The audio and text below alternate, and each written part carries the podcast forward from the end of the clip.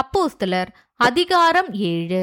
பிரதான ஆசாரியன் அவனை நோக்கி காரியம் இப்படியா இருக்கிறது என்று கேட்டான். அதற்கு அவன் சகோதரரே பிதாக்களே கேளுங்கள். நம்முடைய பிதாவாகிய ஆபிரகாம் காரானூரிலே குடியிருக்கிறதற்கு முன்னமே மொசபதோமியா நாட்டிலே இருக்கும்போது மகிமையின் தேவன் அவனுக்கு தரிசனமாகி நீ உன் தேசத்தையும் உன் இனத்தையும் விட்டு புறப்பட்டு நான் உனக்கு காண்பிக்கும் தேசத்துக்கு வா என்றார்.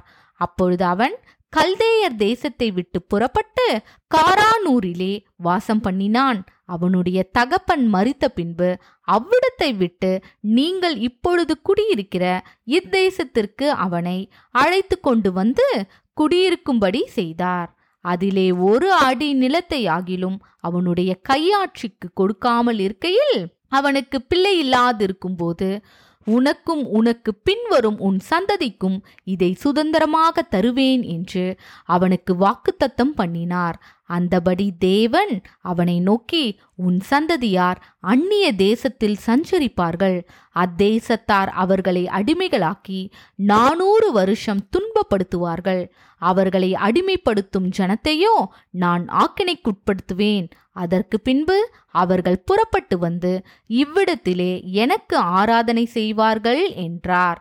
மேலும் விருத்த செய்தன உடன்படிக்கையையும் அவனுக்கு ஏற்படுத்தினார். அந்தபடியே அவன் ஈசாக்கை பெற்றபோது எட்டாம் நாளிலே அவனை விருத்த சேதனம் பண்ணினான். ஈசாக்கு யாக்கோபையும் யாக்கோபு பன்னிரண்டு கோத்திர பிதாக்களையும் பெற்றார்கள்.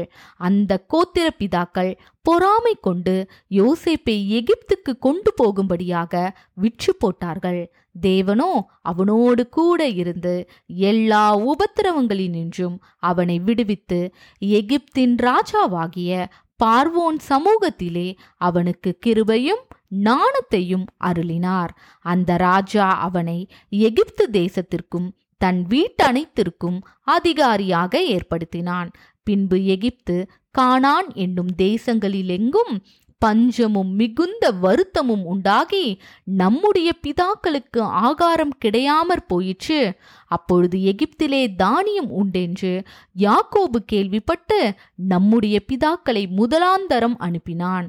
இரண்டாந்தரம் யோசேப்பு தன்னுடைய சகோதரருக்கு தன்னை தெரியப்படுத்தினான். யோசேப்புடைய வம்சமும் பார்வோனுக்கு தெரிய வந்தது. பின்பு யோசேப்பு தன்னுடைய தகப்பன் யாக்கோபும் தன்னுடைய இனத்தார் யாவருமாகிய எழுபத்தைந்து பேரை அழைக்க அனுப்பினான். அந்தபடி யாக்கோபு எகிப்துக்கு போனான்.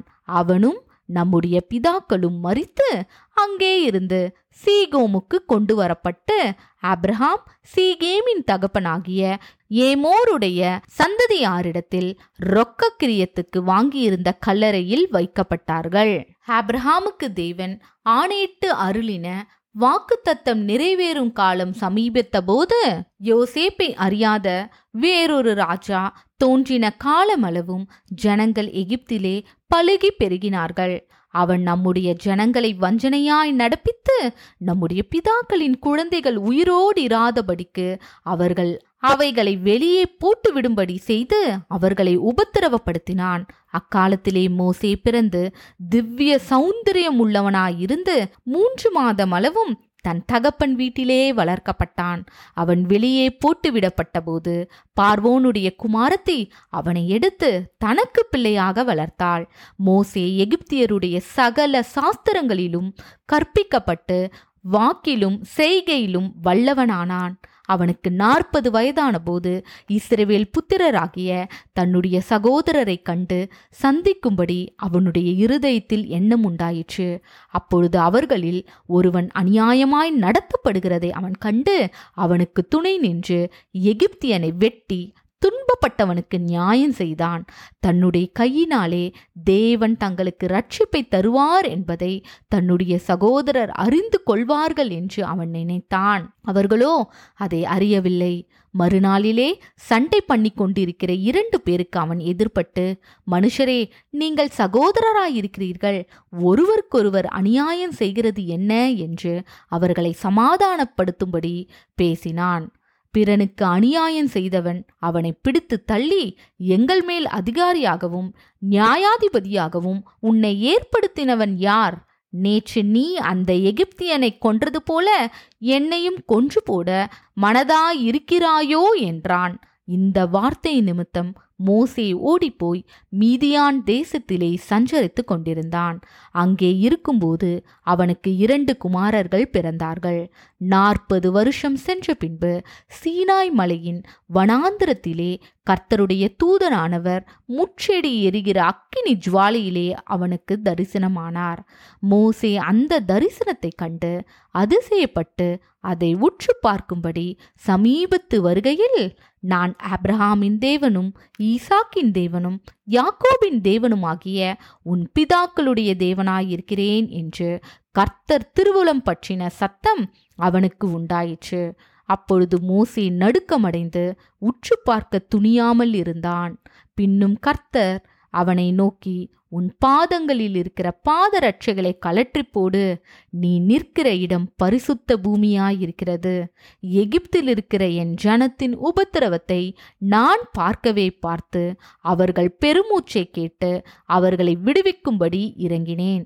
ஆகையால் நீ வா நான் உன்னை எகிப்திற்கு அனுப்புவேன் என்றார். உன்னை அதிகாரியாகவும் நியாயாதிபதியாகவும் ஏற்படுத்தினவன் யார் என்று சொல்லி அவர்கள் மறுதளித்திருந்த இந்த மோசேயைத்தானே தேவன் முச்செடியில் அவனுக்கு தரிசனமான தூதனாலே தலைவனாகவும் மீட்பனாகவும் அனுப்பினார். இவனே அவர்களை அங்கே இருந்து அழைத்து கொண்டு வந்து எகிப்து தேசத்திலேயும் சிவந்த சமுத்திரத்திலேயும் நாற்பது வருஷ காலமாய் வனாந்திரத்திலேயும் அற்புதங்களையும் அடையாளங்களையும் செய்தான். இஸ்ரவேல் புத்திரரை நோக்கி உங்கள் தேவனாகிய கர்த்தர் உங்கள் சகோதரரிலிருந்து என்னைப் போல ஒரு தீர்க்கதரிசியை உங்களுக்காக எழும்ப பண்ணுவார். அவருக்கு செவி கொடுப்பீர்களாக என்று சொன்னவன் இந்த மோசேயே. சீனாய் மலையில் தன்னுடனே பேசின தூதனோடும் நம்முடைய பிதாக்களோடும் கூட வனாந்திரத்திலே சபைக்குள்ளிருந்தவனும் நமக்கு கொடுக்கும்படி ஜீவ வாக்கியங்களை பெற்றவனும் இவனே. இவனுக்கு நம்முடைய பிதாக்கள் கீழ்ப்படிய மனதாயிராமல் இவனை தள்ளிவிட்டு தங்கள் இருதயங்களிலே எகிப்துக்கு திரும்பி ஆரோனை நோக்கி எகிப்து தேசத்திலிருந்து எங்களை அழைத்து கொண்டு வந்த அந்த மூசைக்கு என்ன சம்பவித்ததோ இல்லையோம் ஆதலால் எங்களுக்கு முன் செல்லும் தெய்வங்களை எங்களுக்கு உண்டு பண்ணும் என்று சொல்லி அந்நாட்களில் ஒரு கன்றுக்குட்டியை உண்டு பண்ணி அந்த விக்கிரகத்திற்கு பலியிட்டு தங்கள் கையின் கிரியைகளில் களி கூர்ந்தார்கள்.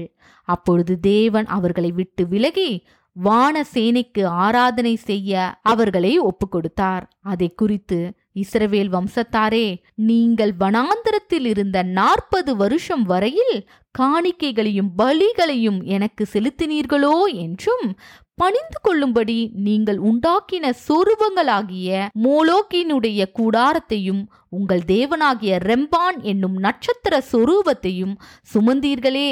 ஆகையால் உங்களை பாபிலோனுக்கு அப்புறத்திலே குடிபோக பண்ணுவேன் என்றும் தீர்க்கதரிசிகளின் புத்தகத்தில் எழுதியிருக்கிறதே. மேலும் நீ பார்த்த மாதிரியின்படியே சாட்சியின் கூடாரத்தை உண்டு பண்ணுவாயாக என்று மோசேயுடனே பேசினவர் கட்டளையிட்ட பிரகாரமாக அந்த கூடாரம் வனாந்தரத்திலே நம்முடைய பிதாக்களோடு இருந்தது. மேலும் யோசுவாவுடனே கூட நம்முடைய பிதாக்கள் அதை பெற்றுக்கொண்டு தேவன் அவர்களுக்கு முன்பாக துரத்திவிட்ட புற ஜாதிகளுடைய தேசத்தை அவர்கள் கூட்டிக் கொள்ளுகையில் அதை அந்த தேசத்தில் கொண்டு வந்து தாவீதின் நாள் வரைக்கும் வைத்திருந்தார்கள். இவன் தேவனிடத்தில் தயவு பெற்றபடியினால் யாக்கோபின் தேவனுக்கு ஒரு வாசஸ்தலத்தை தான் கட்ட வேண்டும் என்று விண்ணப்பம் பண்ணினான்.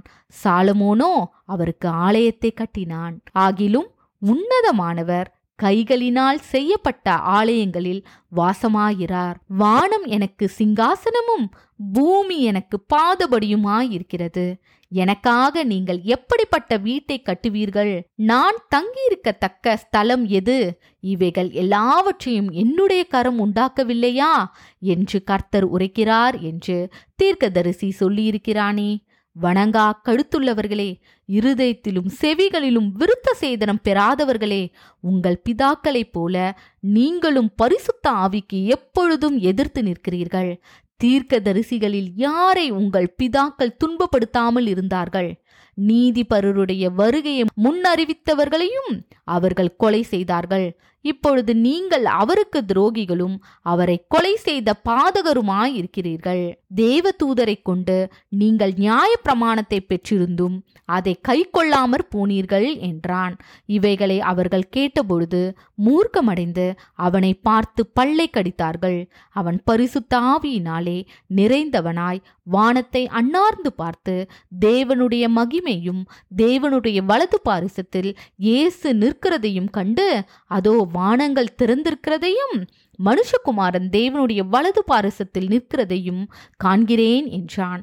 அப்பொழுது அவர்கள் உரத்த சத்தமாய் கூக்குரலிட்டு தங்கள் காதுகளை அடைத்துக்கொண்டு ஒருமனப்பட்டு அவன் மேல் பாய்ந்து அவனை நகரத்துக்கு புறம்பே தள்ளி அவனை கல்லெறிந்தார்கள். சாட்சிக்காரர் தங்கள் வஸ்திரங்களை கழற்றி சவுல் எண்ணப்பட்ட ஒரு வாலிபனுடைய பாதத்தின் அருகே வைத்தார்கள். அப்பொழுது கர்த்தராகிய இயேசுவே என் ஆவியை ஏற்றுக்கொள்ளும் என்று ஸ்தோவான் தொழுது கொள்கையில் அவனை கல்லெறிந்தார்கள். அவனோ முழங்கார்படியிட்டு ஆண்டவரே இவர்கள் மேல் இந்த பாவத்தை சுமத்தாதிரும் என்று மிகுந்த சத்தமிட்டு சொன்னான். இப்படி சொல்லி நித்திரை அடைந்தான்